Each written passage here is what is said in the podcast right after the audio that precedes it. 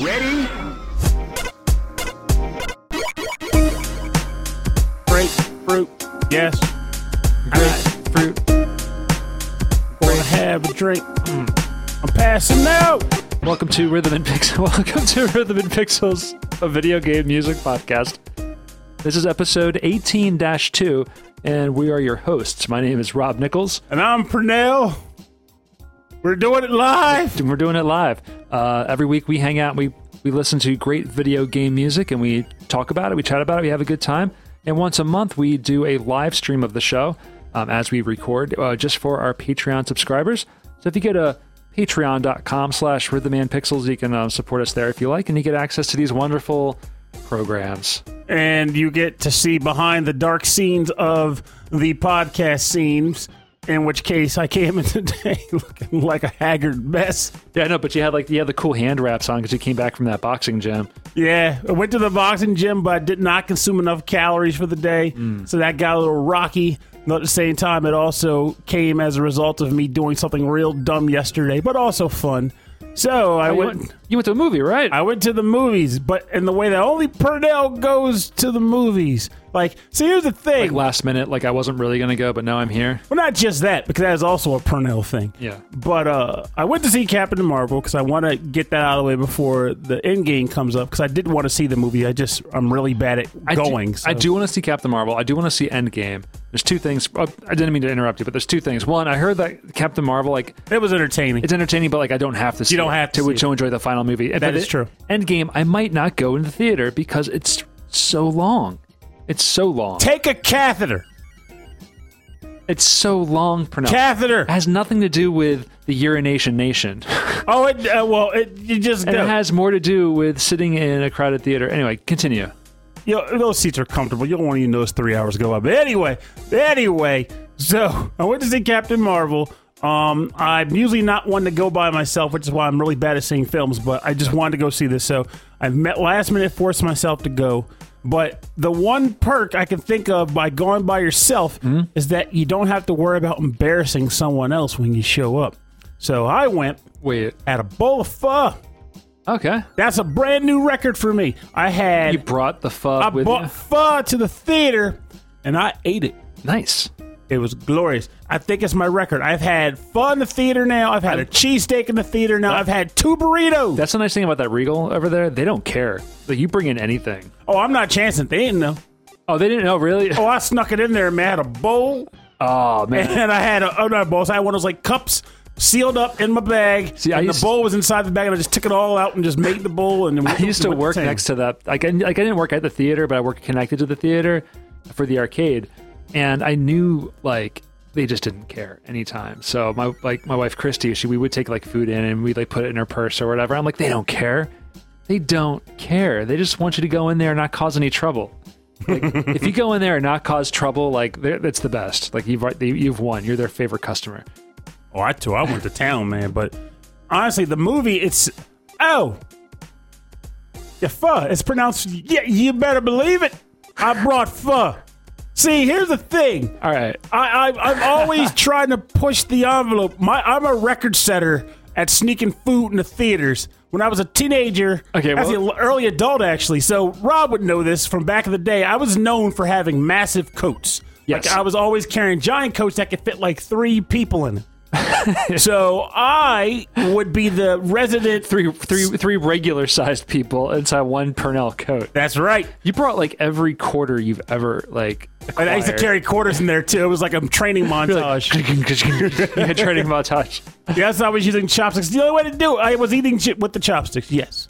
So, uh, but when I was a teenager, when I was a late teenager, early adult, I would wear this giant coat, and I was like the the guy that would bring in all the snacks for everyone else. So I would stick, uh, like those candy um candy boxes inside my sleeves. I'd have potato chips in the sleeves, and I'd have the top, the bottom of the coat twist tied knotted, like you know with the tightener strings. And I would stuff stuff, shove stuff into the top of the coat. So I'd walk in the theater, sit down, unzip my coat, and splash. Everything's out. Everybody just eat your food, and we're good here. We're covered. We're Oh, I love it. It was glorious. And you know why I did it? Because I'm a cheapskate. and theaters rip you the heck off. They do, No way a box of nerds should cost five friggin' dollars. And any play any any of them now that um that, that sell alcohol, it's it's like way way overpriced. Yeah, yeah, yeah, yes, yes, but let's not go nuts here. See, the alcohol is glorious. See, I've only had that at the theater one time. I went to see one of the Star Wars movies. I was at Anime Central in Chicago, Mm-hmm. and that there's a theater out there that had the second floor balcony.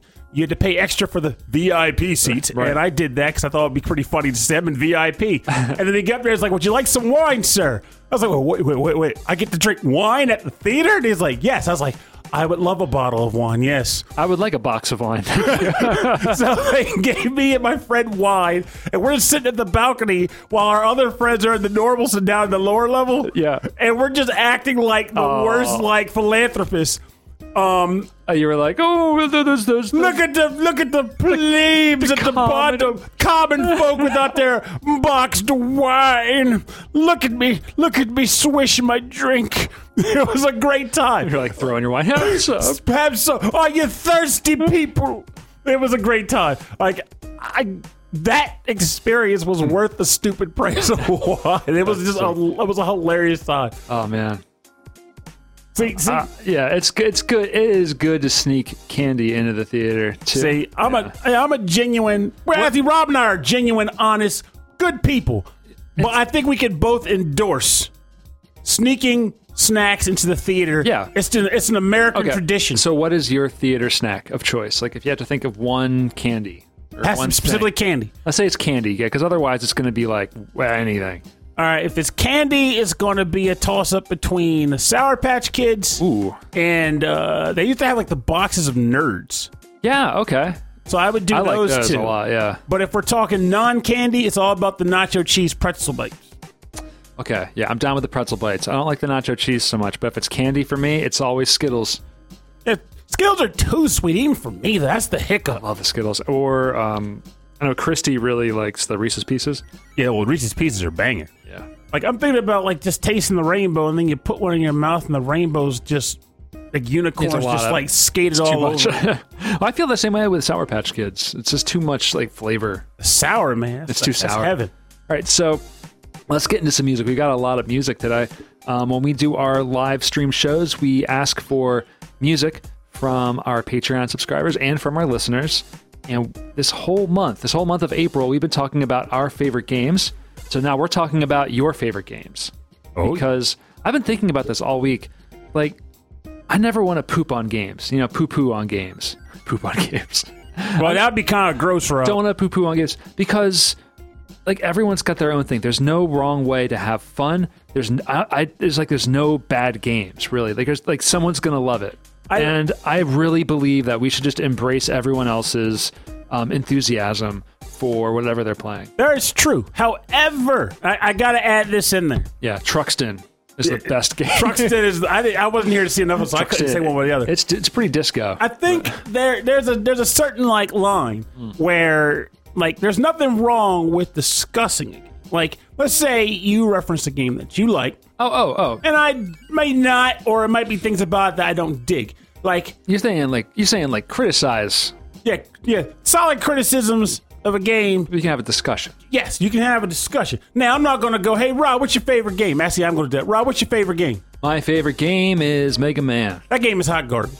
See, that's bad. That is very bad. That's bad. That is mean. We do not endorse that kind of talk. Well, there are some bad games. You know what? We had we had Wicked Sephiroth. He did reference one of the crown jewels of trashdom. We have to acknowledge that. ET for the Atari, but you know what? I'm though? also gonna go with Bart versus the Space Mutants. okay, Bart, Bart versus the Space Mutants, I got a problem with. But ET for the Atari, I grew up playing. I did too, but you gotta look back. Not so great. Yeah, It's not so great.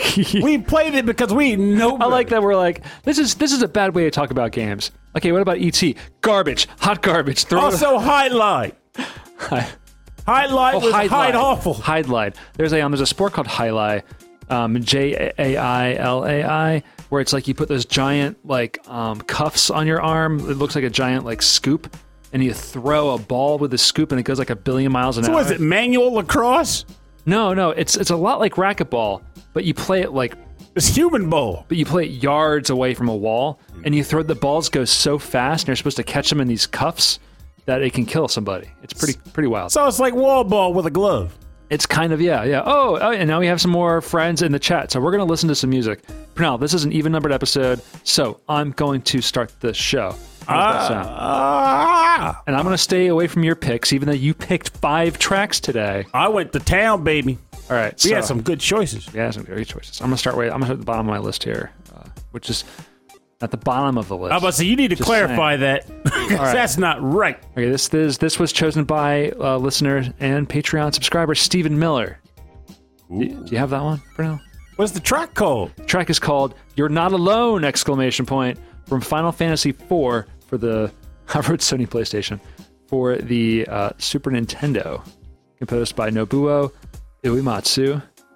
And um, all of this episode, we are going to not only read your testimonials and read uh, um, like what you love about the game, what you love about the music. We're also going to read a little bit of the uh, the intro story and plot from the game's manuals um, in the most dramatic way possible. Well, come on. Let's not let's not raise the bar here. I just got back from the gym. My voice is mucka mucka. Taking place on the planet Gaia, the story follows a thief named Zidane Tribal, a member of the thief troop who is tasked to kidnap the Princess of Alexandria, Garnet Til Alexandros the 17th. He teams up with her and a team of allies to stop Queen Brahne and her ally Kuja from waging a war with an army of black mages.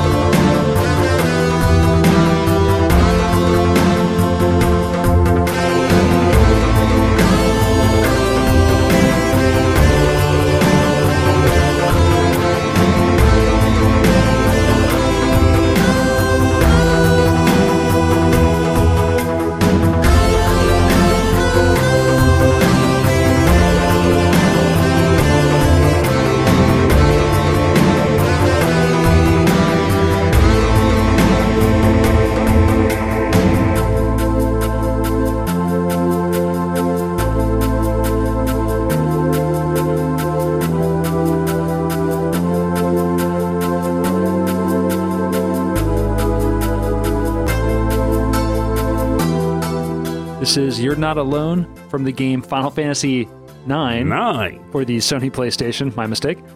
Composed by, oh, still composed by Nobuo Uematsu. That's enough out of you, Purnell. That's enough out of you. I'm sure I'm, get, I'm, getting, I'm getting called out. I'm getting called out in the chat. That's fine. Um, but anyway, this is chosen by our listener and Patreon subscriber, Stephen Miller. And Stephen says, I know it's a bit cliche, but this is my probably my favorite track from any Final Fantasy. I've got a huge emotional attachment to this one, so I get chills every time I hear it. So few games deal with existentialism in a way this succinctly, and this track bleeds it. Um, I, I'm curious as to what his emotional attachment to the game is. Well, I haven't played it in a while, so I'm, very like kind of lost. On I've it. I've never played this one.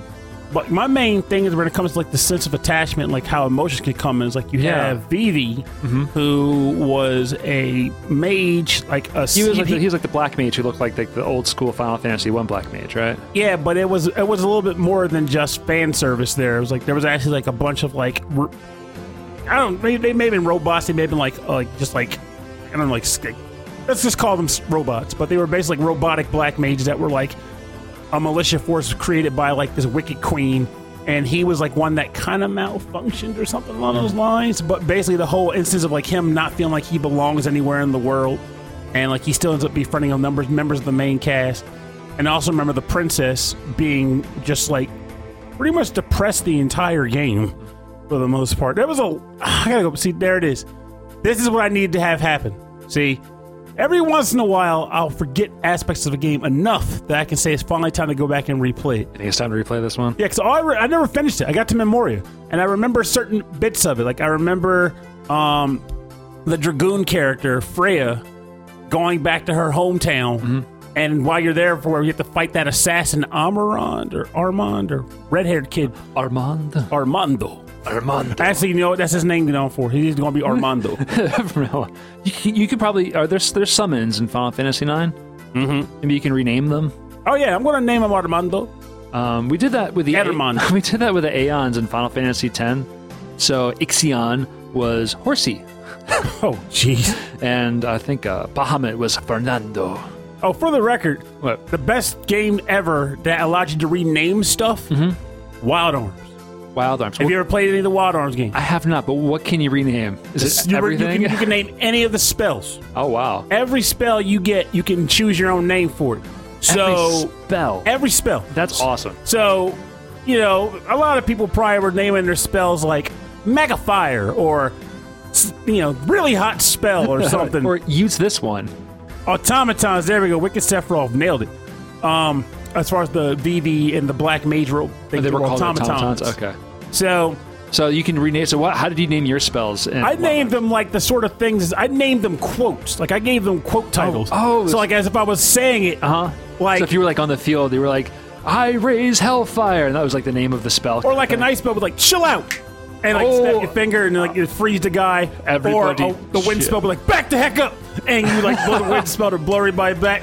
oh, I love that. And That's I had like. I was like a point spell, I was like soup's on. like the spell would trigger and it would just be ridiculous. oh, that's Um, great. but yeah. Mm-hmm. that's still like probably one of my favorite game experiences because I would make them like the stronger the spell, the more aggressive I'd make the title of the That's- spell. So like I'm getting really angry. It's like, it was so good. oh, that's so funny. All right, so that was Final Fantasy IX. Um, Pernell, what are you going to choose from first? All right, I'll make it. I'll make it pretty simple as a follow up because I have to go with, you know, this track as being one of my selectors. So this game, this track is from the game Final Fantasy VI, submitted by OK Impala. Yes. track title is called Searching for Friends. And the composer of this track is Nobuo Uematsu. And I'm just double checking to make sure. and as I look it over I'm pretty sure I got this one right. this looks about right. Yes. i yes. I, I feel comfortable and secure in you reading mm-hmm. this description. Okay. Prologue The Ancient War of the Magi. When its flames at last receded, only the charred husk of a world remained. Even the power of magic was lost.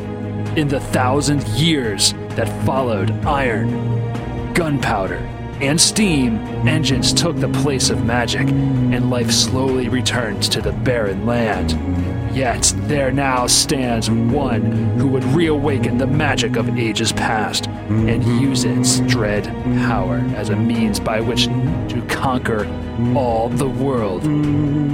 Could anyone truly be foolish enough to repeat that mistake?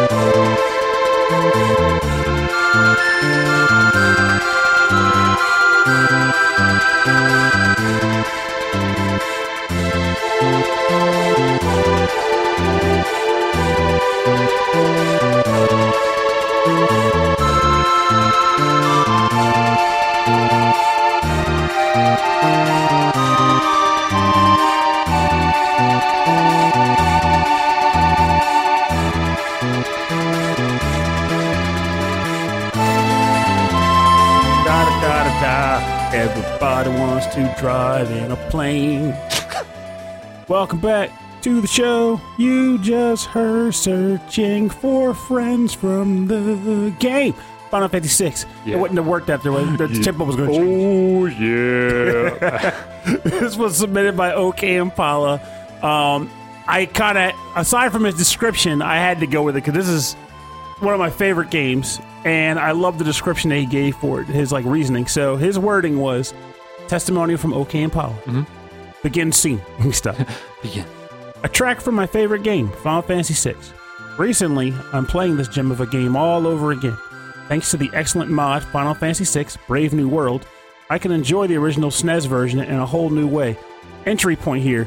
Brave New World, if I'm not mistaken, is a edit that rearranges how the world is designed, laid out, hmm. and you get the airship right away. So. Oh, it's almost like you're kind of about this, exploring yeah. immediately and discovering things anew as you play. Yeah. Back into the description, though, is testimony. One of my favorite tracks of Final Fantasy VI is Searching for Friends. It's a beautiful turning point in the game. All hope is lost after the world was ruined. When you finally find an airship in said world of ruin, you also find that first glimmer of hope in a dark world. The search for your lost friends can begin. The first step towards a new future.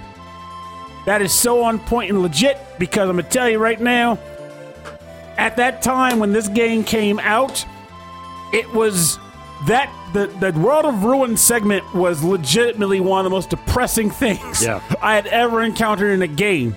Your character tries to just commit suicide, but out of despair and depression, you end up in a town that's constantly besieged by a ridiculous, non-killable monster.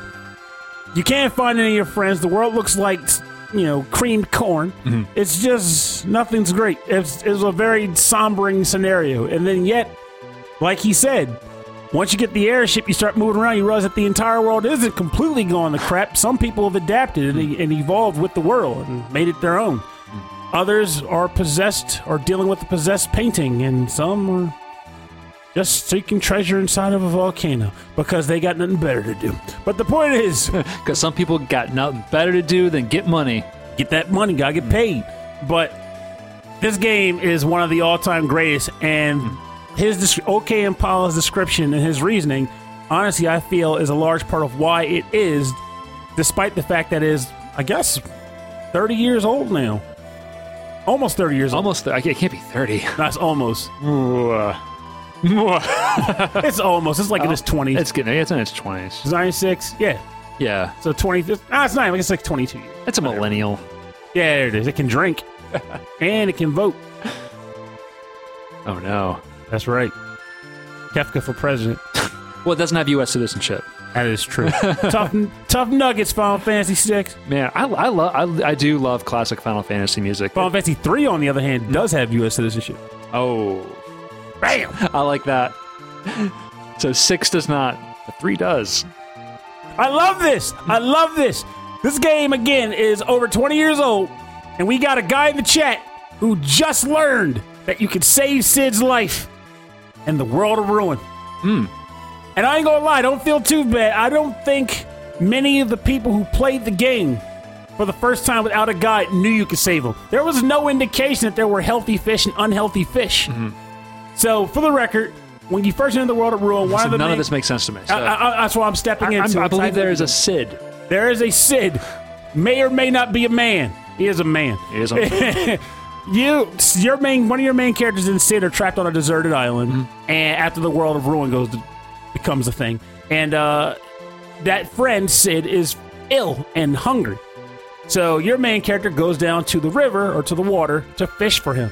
And seeing seeing how this is like a sprite-based 16-bit RPG, fishing involves just walking up to the water and pressing A on moving fish. right. No rods or reels required Just just getting fish. just touch those fish.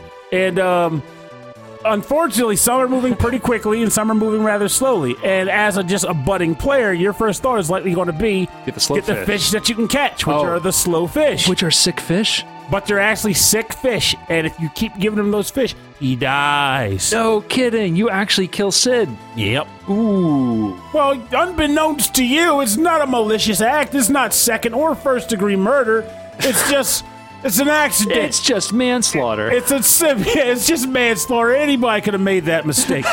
but um, but once you learn the truth, most likely from a guide or the schoolyard. Mm-hmm. You can go back and give him only the fast moving fish, and you can pres- re- you can revive him, save his life. But if you don't save his life, that's when the depressing scene I mentioned earlier happens. Yeah. All right. wh- Well, where is the schoolyard stage that you've talked about?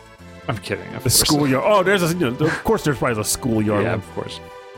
Oh, that's awesome. All right, so we're going to go on to my next track. Purnell, um, I'm going to play that one we just talked about. I'm going to pick a track from Wicked Sephiroth, another great uh, supporter of the show, a continued supporter of the show.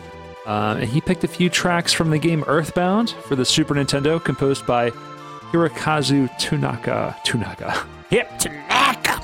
Chip Tanaka. Oh, I like that. Chip Tanaka. um, yeah, uh, he's he is he is wild and crazy man. Um, so of all the tracks he picked, I'm picking uh, Battle Against a Mobile Opponent from the game Earthbound for the Super Nintendo. For now. Can four average kids save the world from certain destruction at the hands of an evil alien invader? They might be experienced, but don't count them out. The four spunky kids have the fate of mankind in their hands and the weight of the world on their shoulders. So it's a good thing they've got psychic powers and you on their side. Man, that's foreshadowing I didn't even realize. Yeah, right. Um, as you begin this unique gaming experience and explore the world in search of the sinister spirit of Giygas, pack along our travel guide. You'll need it to find your way through Earthbound's twisted and hilarious world, and you won't want to miss a single side trip or pass up any sights along the way. Just remember, phone dear old mom and dad. After all, the kids will wander a long way from home. Música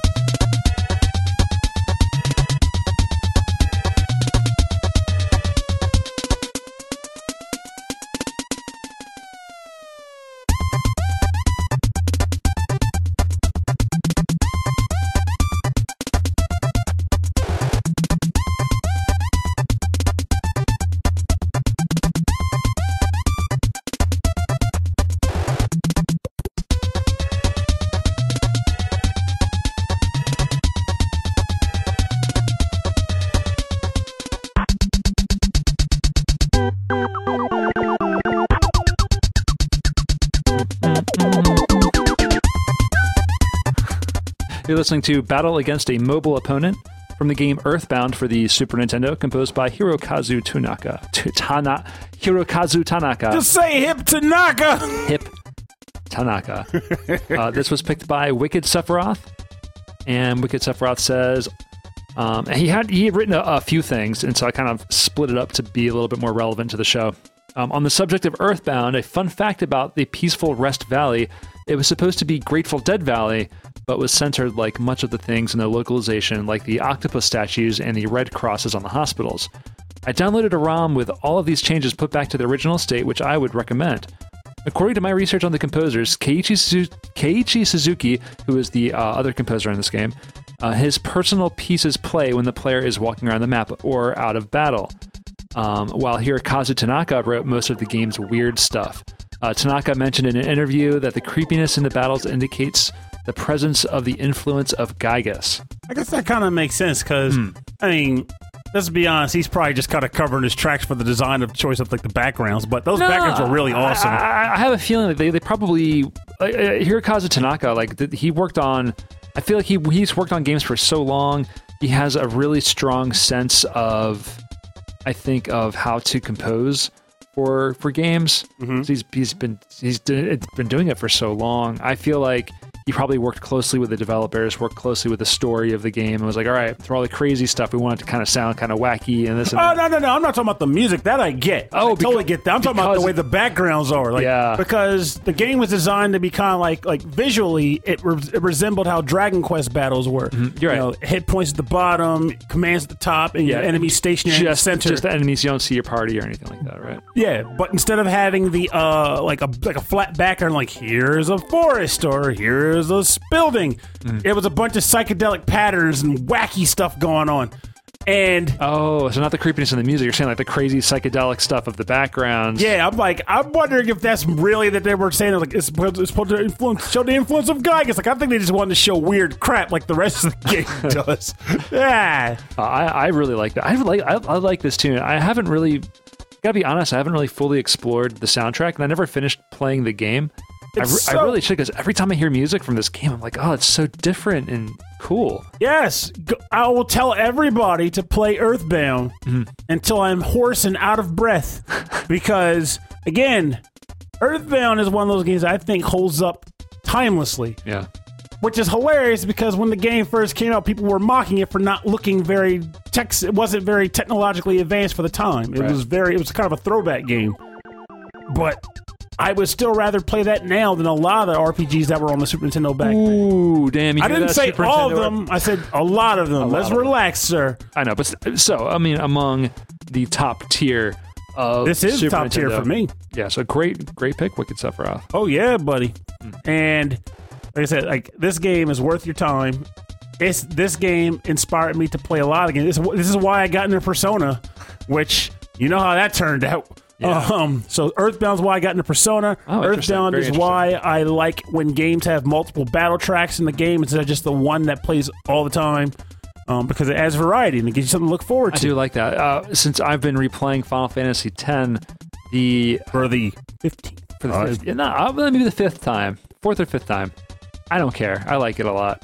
Um, the the music of the battle music, I've, I've started to get it starts to wear on me, and like I love the battle music of Final Fantasy X, but you hear it so often Yeah. that I'm just about done with it, man. Now you know? imagine if there was like four battle tracks that would play, not including the boss Yeah, I would like that, It would yeah. add some salty brine it's, to it. it's crazy because when you go into like a new area and it gets really serious and like that kind of tense music or the stage music doesn't stop while you're in the the battle suddenly it's like oh something really serious is going on it's really cool it, it creates more of a, a cinematic feel but it happens so rarely maybe that's why it's so pointed at the time but One thing I should probably respond to because this is an interesting point that was brought up in the chat. okay Chris Murray goes, "I get when people who have never played it don't like it now.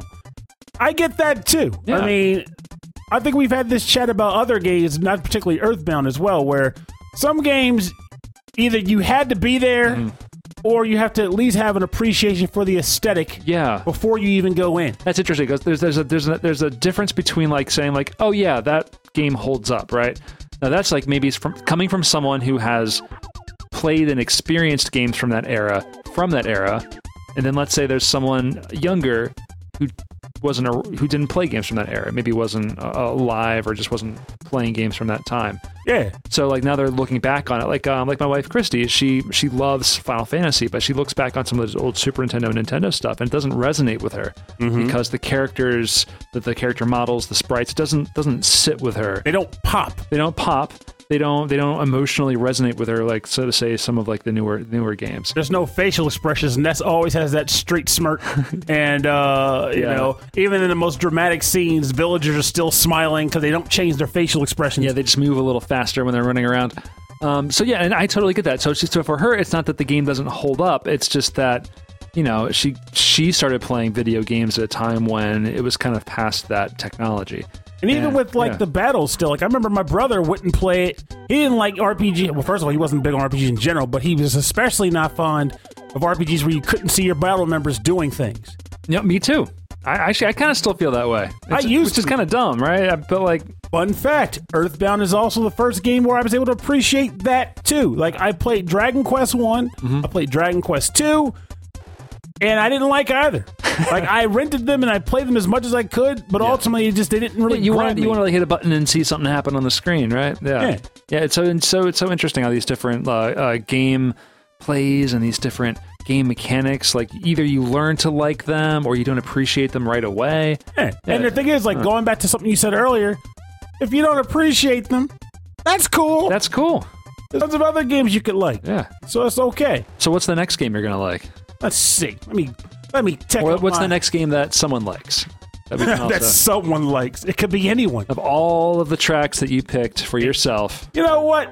I'm going to pick this one because it came up since since what since you know who mentioned it or started talking. I'm going to mention this track anyway because I did have an intention to pick it anyway. All right, let's do it. So this track is submitted by listener Chris Murray hmm. from the game Fire Emblem Fates, and it is titled "Ties That Bond" for the Nintendo 3DS. Wait, I thought I had it. And I was like, it was two people. All right, it was composed by Takeru from the OST. is composed by Takeru Kanazaki, Hiroki Morishita, Rei Kondoh, Masato Koda, and Yasuhisa Baba. Though I have a, I think this specific track was composed by Takeru Kanazaki and Hiroki Morishita. Okay, yeah, I I could not find the specific um, composers for uh, for this track. No, I lucked into it. Are you looked into it? Okay.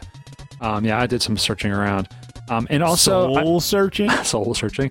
The only um, the only manual I could find for this game was the manual that told you like how to connect to like the internet and do specific things and like hey this is how this new game mechanic works but there was no like plot you know description like in the older school games so I went to the wiki for this one Oh, for for Fire Emblem. for for yeah for this this uh, Fire Emblem Fates Hey. the overarching story follows the protagonist, a customizable avatar created by the player, as they are unwillingly drawn into a war between the kingdoms of Hoshido, their birthplace, and Nohr, their adopted home, and must choose which side to support. In Revelation, the avatar rallies both sides against the true mastermind beyond behind the war. The gameplay, which revolves around tactical movement of units across a grid based battlefield, shares many mechanics with previous Fire Emblem games, although some elements are unique to each scenario. Bum bum. Bum.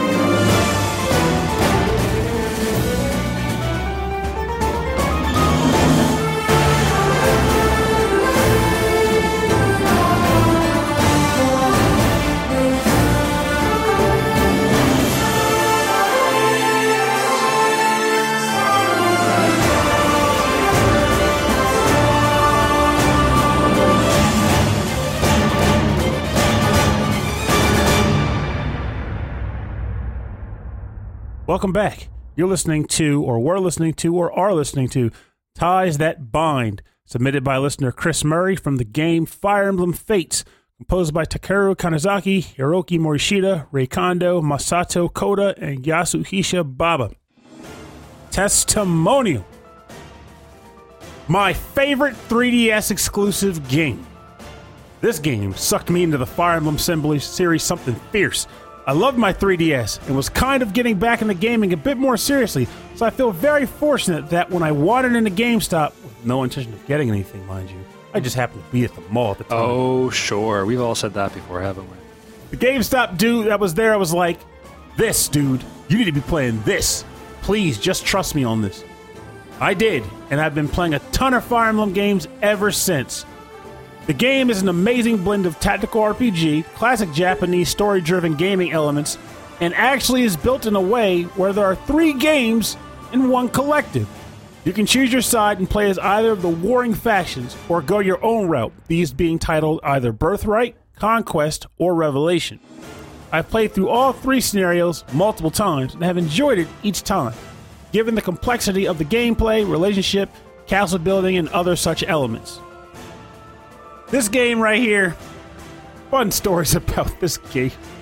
Or mixed bag, depending on how you look at it. A mixed bag about this game. So, when Yeah. Fire Emblem Fates, oh, first thing you mentioned, I, of course I haven't played it. Um, I own it, but I haven't played it. But I'll get to that. So, when Fire Emblem Fates got announced, they were it was originally two cards. It was Birthright and Conquest.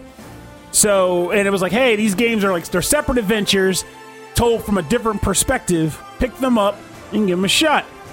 But there was a special limited edition cart that they released, a special edition cart where you could buy it, and it had both of these on one cart, along with the third scenario that Chris mentioned. That aside from this collection was only downloadable from the eShop.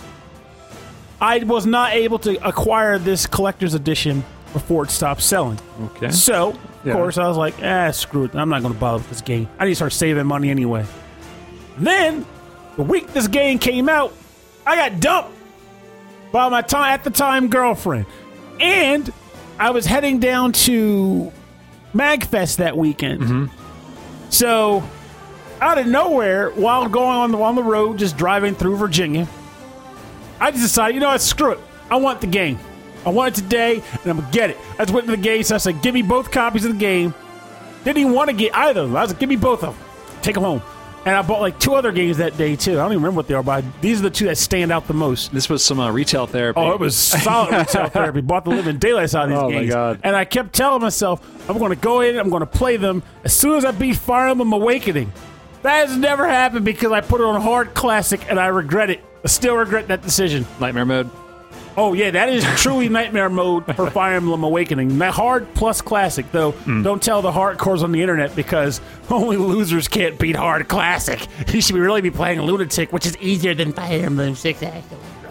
Eh, whatever. Wow. Wow. That's what they do. That's what they do. Wow. And it drives me nuts. I'm like, look here, buddy. We can't all spend time soft resetting constantly because our dudes are dying on hard mode like you can. Uh. but anyway, That's funny. the thing that bugged me the most about this, though, was being that I am like you know the completest type guy. I wanted to get both carts, but the annoying thing is that Nintendo intended for you to only buy one of the carts, unless you bought that special edition, of course. In which case, you still only bought one cart, but for a different reason. So they intended for you to buy one of the carts, Right. beat the first scenario, download the other two scenarios, and play them so you can like link save files up. Uh, but fr- there's no all from like the same cart. all from the same cart. Yeah. But you cannot actually link the save file from the two different carts. So if you bought Conquest and Birthright on, On cart, Oh, then you, you can only choose one of them to carry over your files. Huh. That seems like an oversight. That, I, I would call, pro- they wouldn't call it that, but I certainly You'd be like, well, why did you buy it on two different things? You'd be like, well, like, I mean, I'm seriously like, what if it what if it was gifted to you, right? You know, like that that, that could happen. yeah, and that would be a frustrating thing. That would be very frustrating. Also, I should mention this too. So, because Chris said it in the chat, and this is his pick. He believes that Fate has the best relationship component of any Fire Emblem that he has played. And if I'm not mistaken, he's played the Fates games, he's played Awakening, Mm-hmm. He's played uh, Path of Radiance. So he's had a deep, re- he's had a relationship with this game. He is forming one with the series, and he has got a deep relationship with this game. I think he said he's beaten it multiple times. Wow, So, it's an awesome time. very cool. All right, so uh, my next track, I'm going to pick this one, if that's okay with you. I don't know. Yes, you can pick it. All right, cool. this uh this this one is chosen by Autistic Gamer 89, uh, another listener and patron of the show. And it is from the game DuckTales for the NES. This is the track The Amazon, composed by Hiroshige Tonomura. And Pernell, I picked this one because I really want you to read this in the most dramatic way possible. For DuckTales for the NES, The Amazon. Uncle Scrooge is a world class millionaire and a lover of adventure. His goal this time is to obtain the five lost treasures that were scattered throughout the world. He is off on his adventure with the help of Huey, Dewey, Louie, and Webby. They will travel with him jungles of the Amazon, the snow topped peaks of the Himalayas, the haunted house in Transylvania, subterranean mines of Africa, and to the surface of the moon. How many of the lost treasures will you be able to find?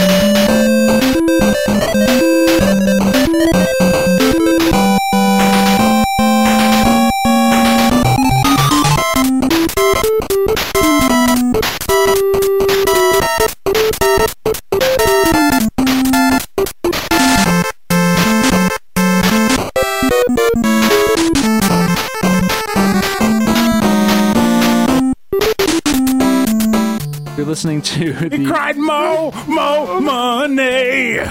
with a midnight, with a midnight quack, baby. You're listening to the Amazon from DuckTales for the Nintendo Entertainment System, composed by Hiroshige Tonomura. And this was picked by a listener and patron of the show, Autistic Gamer 89. Um, in his testimonial, and he says, back, okay, this is crazy. All right. Back when I was really little, I mean, okay, back when he was really little, my big brother wanted his NES in the same room as my crib. And I would be on it watching him play two games on it Super Mario Brothers and DuckTales. Woo! Uh, because of it, years later, when I was ready to say my first words, it wasn't the usual mom or dad, it was Mario. I wonder if they confused it. Like, did, did he just say "momio"? Mamio? Everything was Mario to me.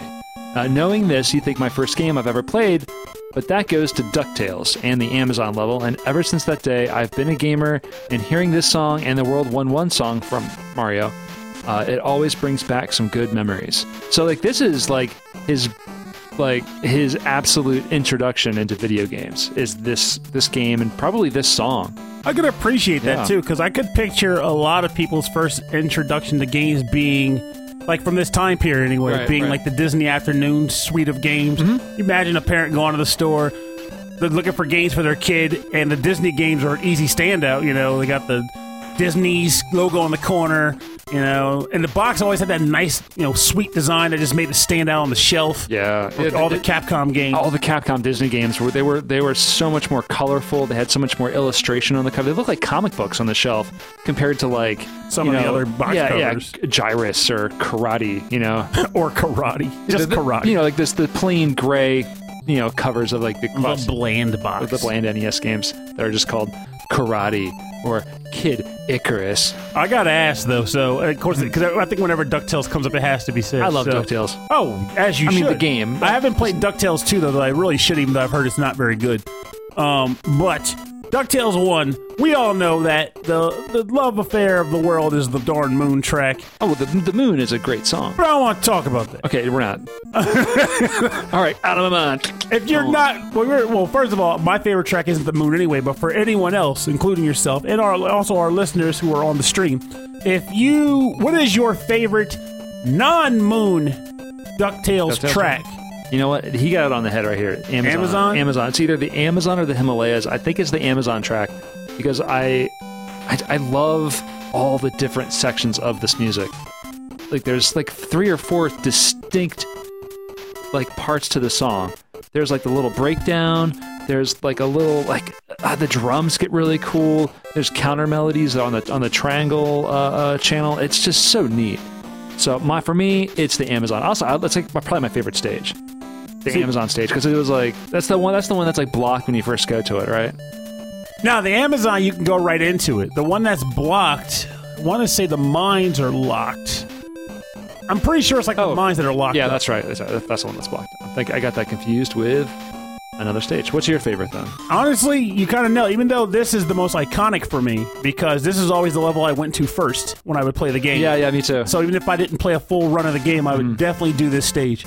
But my favorite, just track in general, is easily the African Moan. Yeah, yeah, the mines. That guy's got that sad That's my favorite. sound. I love man. that stage, man. That's a cool stage. I, I feel like I think the moon really resonates with people because it's so different from the rest of the game. Because there's a lot more to explore. Like all, like you can go off to the side of the screen and keep going and find like secret treasure chests and stuff. Mm-hmm. And so, like the epic Nick, the epicness of that music, epic Nick Walker. epic Nick Walker. Uh, the epicness of that music kind of fits with uh, the, how different the stage is. Like you're not in the Himalayas, you're not traveling the world, you're off world, and suddenly there's ducks in space. It's crazy. ducks. Crazy Ducks in Space. It's a cool game. I, I really love DuckTales. I've only played on NES a handful of times. I had it for the Game Boy, which was almost a, I felt like a direct port of the NES game. The music was the same, the stages were the same, I think. Um, Which one are you talking about? The remastered the one? Duck, no, DuckTales for Game Boy. oh, yeah, it the was. Game It Boy. was all the same stuff. It was all the same. I played it to death. Like, ah, I- think I played that NES game more than any other any like uh, Game Boy game more than any other Game Boy game that I had. Hmm. Um, and I don't think I ever played that might go for Tetris. Yeah, well, Tetris should that's be a number lot one of Duck, play. uh, but I think Ducktales I played more. Than Tetris? Yeah, I played it. I mean, I replayed it again and again and again and again and again because I, I got to the point where I could just beat it without even thinking about it. I guess mine. I don't think what my what most played Game be like Mega Man and Doctor Wily's Revenge. Yeah, or Tetris, of course. Mm-hmm. And then another one would be like, would it be Heiankyo Alien? ooh, that's a good game. Yeah, I like Very possibly was. I was quite obsessed with that little number.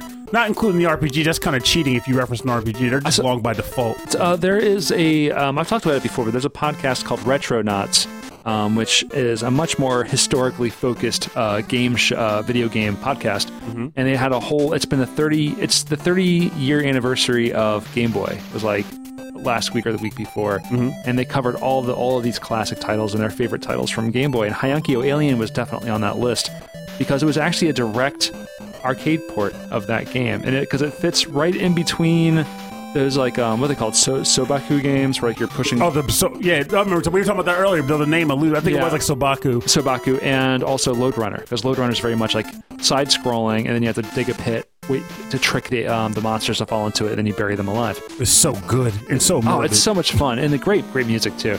So yeah, great great pick. Thanks for bringing this on the show. I do love I do love Ducktales. So Pernell, what is your final track? All right, I kind of have to go with this one because I genuinely just loved. I love the description that he provided. He gave some real detail, So some real his- flavor? Yeah, this is some flavor. So I'm going to pick it. I'm going to go with it. Okay. This is the intro track from the game The Secret of Monkey Island. And it was submitted by a listener Chris Steenerson. Hmm. It is composed by Michael Zeeland, Peter McConnell, and Clint Bajaki- Bajakian. or Bajakian. In The Secret of Monkey Island, you play the role of Guybrush Threepwood. Guybrush Threepwood. Guybrush Threepwood. Guybrush Threepwood. Guybrush Guybrush Threepwood. Guy, oh, I am Groot. Guybrush Threepwood. Guybrush Threepwood, a young man who has just hit the shores of Melee Island, somewhere in the Caribbean. Our naive hero's travels have led him to, the, to Melee Island in a quest to fulfill his life's ambition to become a fierce, swashbuckling, bloodthirsty pirate.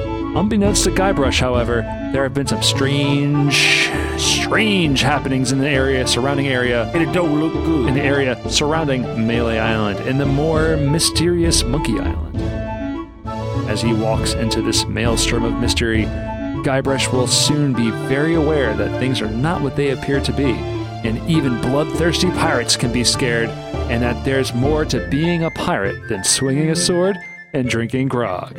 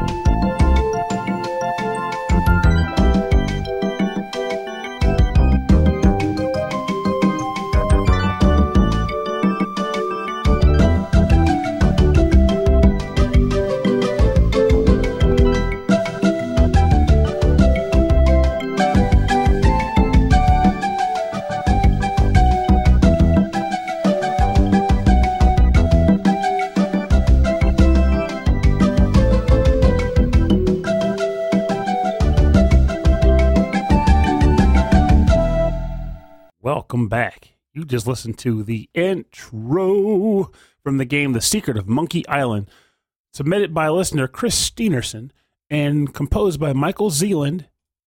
Peter, I can't, st- I have to say it as Zealand, even though it's like two separate things. I've always said Zealand. In my mind, I say Zealand. Yeah. Peter McConnell and Clint Bajakian, or Bajakian. I'm pretty sure that's what it is. So, here's a nice, glorious testimonial from Chris Steenerson in regards to this game and his love of it. I remember seeing this game on the shelf when I was buying Maniac Mansion for my Commodore 64, thinking it looked interesting with its beautiful VGA graphics of pirates, weird soda machine. At the time, I did not have a PC to play it on, nor the cash to afford it. I was at Babbage's buying Maniac Mansion with $20 of rolled up pennies. Brother, I know. I totally get it. Eventually, I found myself at the house of a family friend who had a fancy new PC with a CD ROM, stereo speakers, and a copy of Maniac Mansion on CD. We played through the whole game in one sitting that ended up being ending at around 3 in the morning. Hmm. The end of the game accurately said, Wow. Now turn off the computer and go to bed. I like that. I think the ending actually said that. That's what it actually said, That- apparently. I like that, yeah. It was a video game binge session that left quite an impression on me. The amazing music, the hilarious writing, and the tricky but always solvable puzzles made it one of my favorite games of all time. If you've played it, that music is now a part of your soul. There aren't many game soundtracks that I can think of that dig in and stick so well. I lift my tankard of grog to Michael Land for his incredible work. I've never even played the game, and I'm gonna do the same thing with my tankard of freshly brewed Wawa coffee. Eh, good enough. Good enough.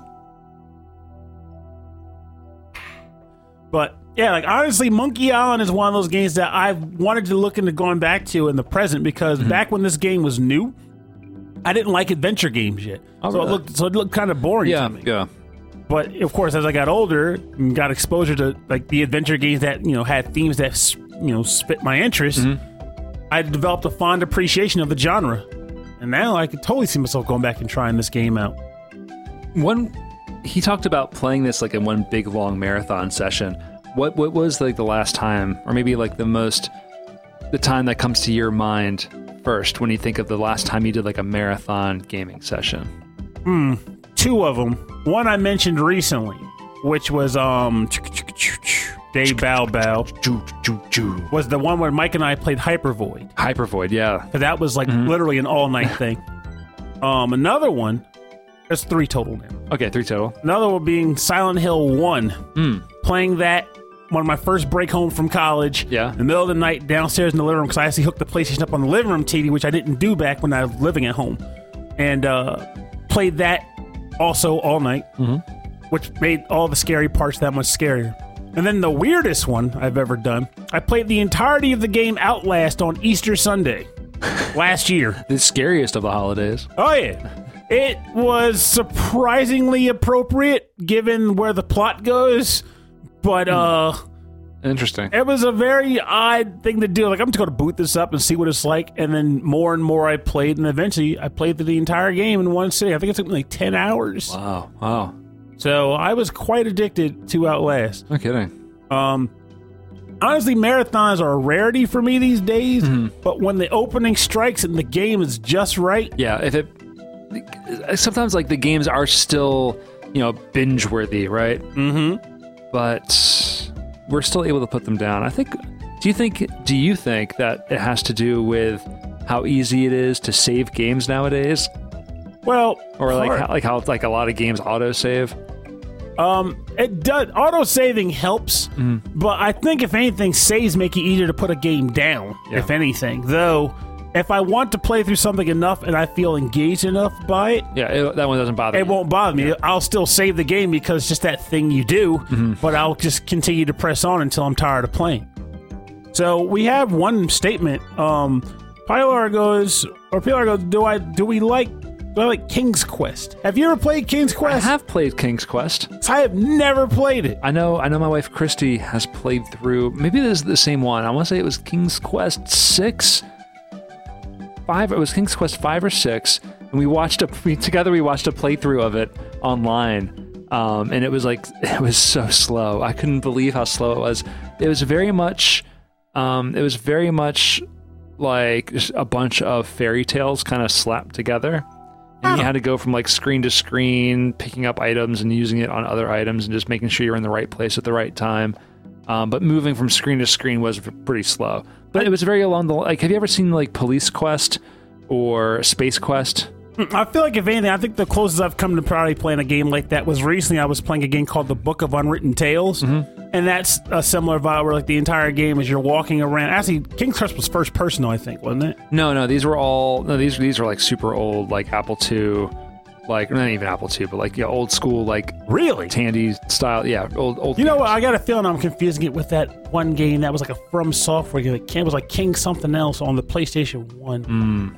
Which, but honestly, I'm pretty sure I'm I aware the name of of King's one. Quest, but I think it might have been one of the later King's Quest or something. But anyway, the point is, Yeah. like the closest I've ever come to playing a game of that nature. I think recently I started playing a game called Book of Unwritten Tales 2 Mm-hmm. and that one is a similar vibe where it's like there's no combat or anything like that. It's just various scenarios, and you're walking around as different characters trying to solve puzzles that will allow you to advance to the next environment.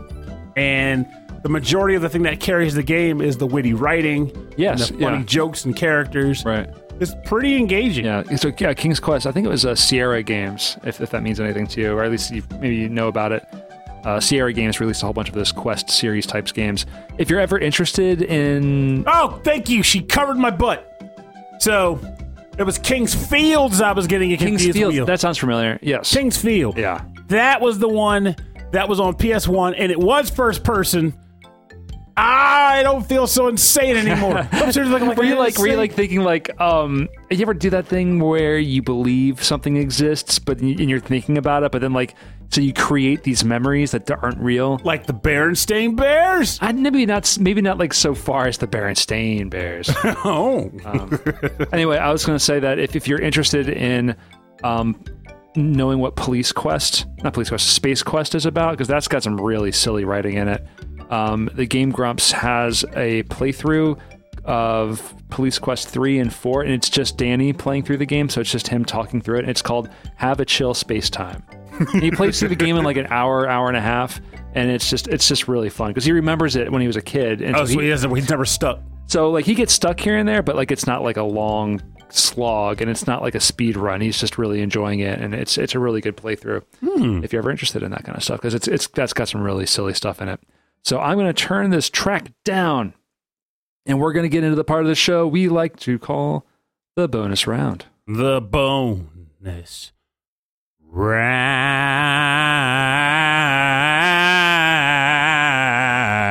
Whoa, whoa. I'll be stopped. bonus round on the wings of my dreams. the rise and fall of the bonus round. Jingles. All right. we got nothing. Uh, the bonus round is the part of the show where we play covers and remixes and arrangements on our theme. Um, we also had some remixes sent to us by our listeners and Patreon subscribers. So our first one is going to come to us from Cameron Worma. This is Space Harrier 2. Get ready, a classic OC remix from the artist DJ Pretzel.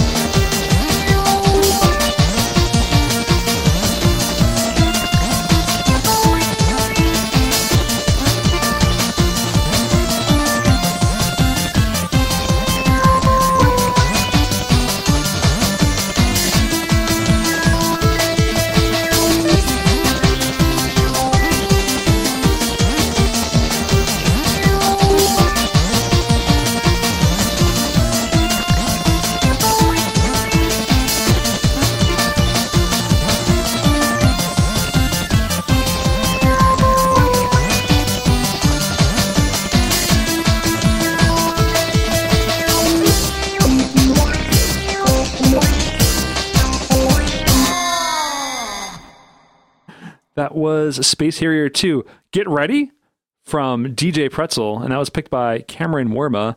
He says, if we're asking for absolute favorites, I have to throw this your way. Definitely in my top five all time tracks, loads of nostalgia. And aside from questionable synths, I don't think they're questionable. I think they're classic. well, maybe the, maybe that maybe that, that that little voice sample. Um, it's a beautifully crafted piece. I agree with you. I think it's perfect.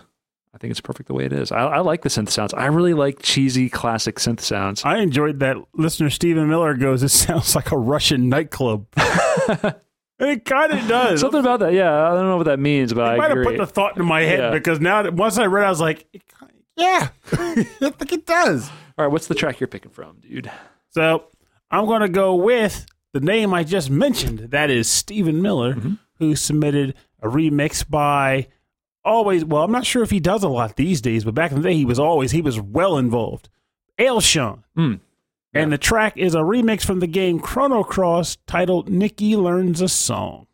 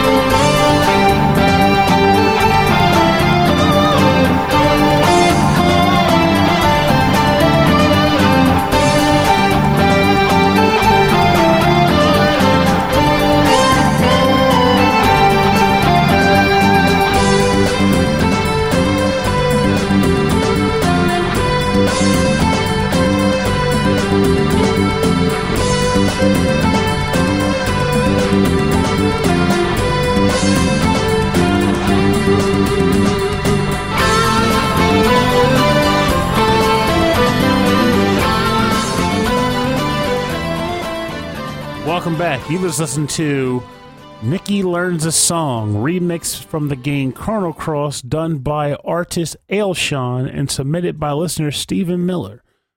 This track was really nice. Like it had a it started out very grungy, like he was really sitting down tuning a guitar and like just taking a crack at the song. And he just got progressively better mm-hmm. until eventually you had this happy track. And it was it sounded great. I liked it. And you said it was definitely like a remix of Radical Dreamers. Yeah, it's definitely an arrangement of Radical Dreamers, um, which is a like the the theme, the thread that kind of goes throughout Chrono Cross, uh, which is really strong. And I asked the listeners in the group, I don't you said you played through Cross, right? Or some of it at least. Oh yeah, no, I, I played through Cross, uh, maybe twice. I, Who was I- your favorite party member? Um, uh, probably the weirdo ones, like the um the Space Boy one, whatever his name Well, was. Starky was great. Starky, yeah, Starky. I like Starky a lot. Um, prop, I think Nikki. Maybe maybe it was Nikki. Nikki was the crazy like perf- um Nikki was the musician. guitarist, yeah, yeah. the, the musician. And There was Mickey and Nikki. I mean, I, I love that there were so many characters. I want to go back and play this game. I I, really, I would love like a, a remastered version of this game, but I just know that it didn't have that popularity that some other RPGs did that would warrant a huge development team that it would take to clean up the graphics and remodel everything. which is unfortunate because it was a great game. That's like great. I'm actually playing it on the Vita again. Mhm. Um, I think my favorite characters were Starky and Orlha, who was the barmaid who had the drunken boxing style of combat. Um, I remember liking not Nikki but Mickey. Yes. Uh, that may well be the majority. The Scarecrow, not the Scarecrow, but the Voodoo Doll, Voodoo Doll, that's right. Yeah. There, there wasn't there like a Mojo. there was a chef and the chef's daughter and they fought with frying pans. mm-hmm. Yeah, no, the, she fought with a ladle. The ladle. Yeah, she fought with a big big spoon. a giant spoon. And if I'm not mistaken, all of her weapons were like named based off of the chemical equation that formed it. Like, like copper spoon was like a CU spoon. Oh, Yeah, that's right. Yeah.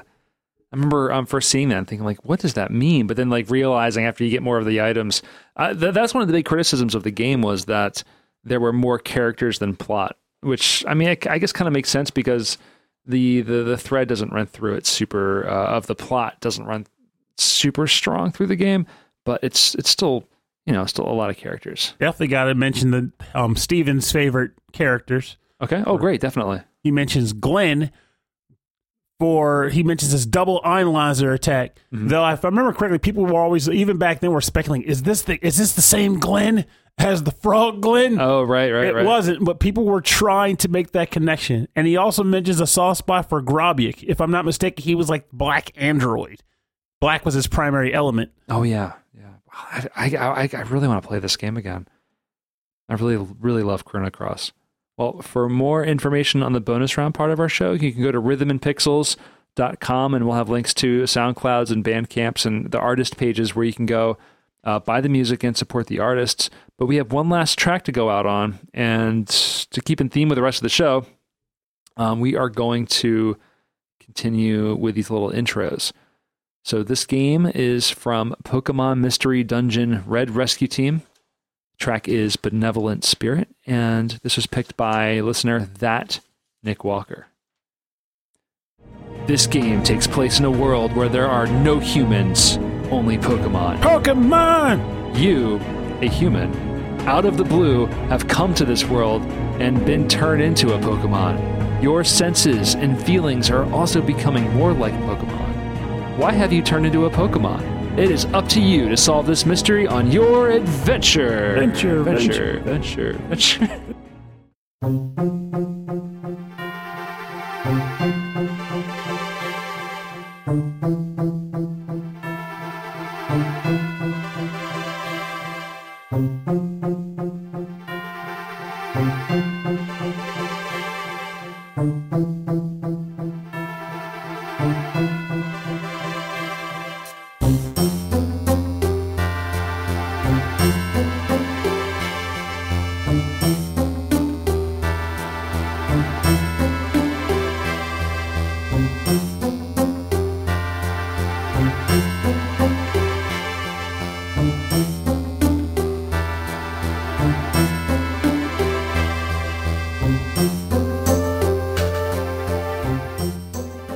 testimonial by that Nick Walker.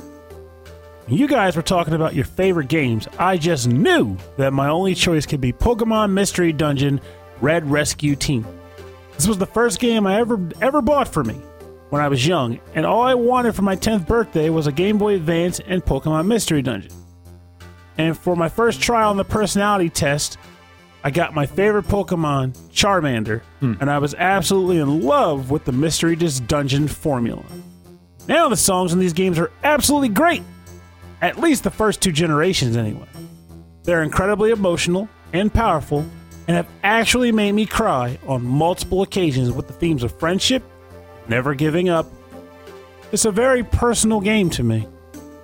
The song I'm picking plays when your main character is sleeping and having a dream talking to another Pokemon, so I figured it would make a good end card music track since the song loops pretty quickly. Guess what? We agree. Because that's why it's on that end track. It's really good, This is a great tune. and this testimonial was glorious. Yeah, I'm really in, I'm really into this song. Yeah, great testimonial. Thank you, thank you, that Nick Walker for this final track to go on. I'm honestly, for someone who has little experience with the Mystery Dungeon games, even though I own like one of every generation of them, uh, I do personally agree to liking the Mystery Dungeon's aesthetic in the sense that it gives you a lot more of an impression of Pokemon personalities. So when you're playing the Pokemon games official, the personality truly only comes from like the actual people in the game.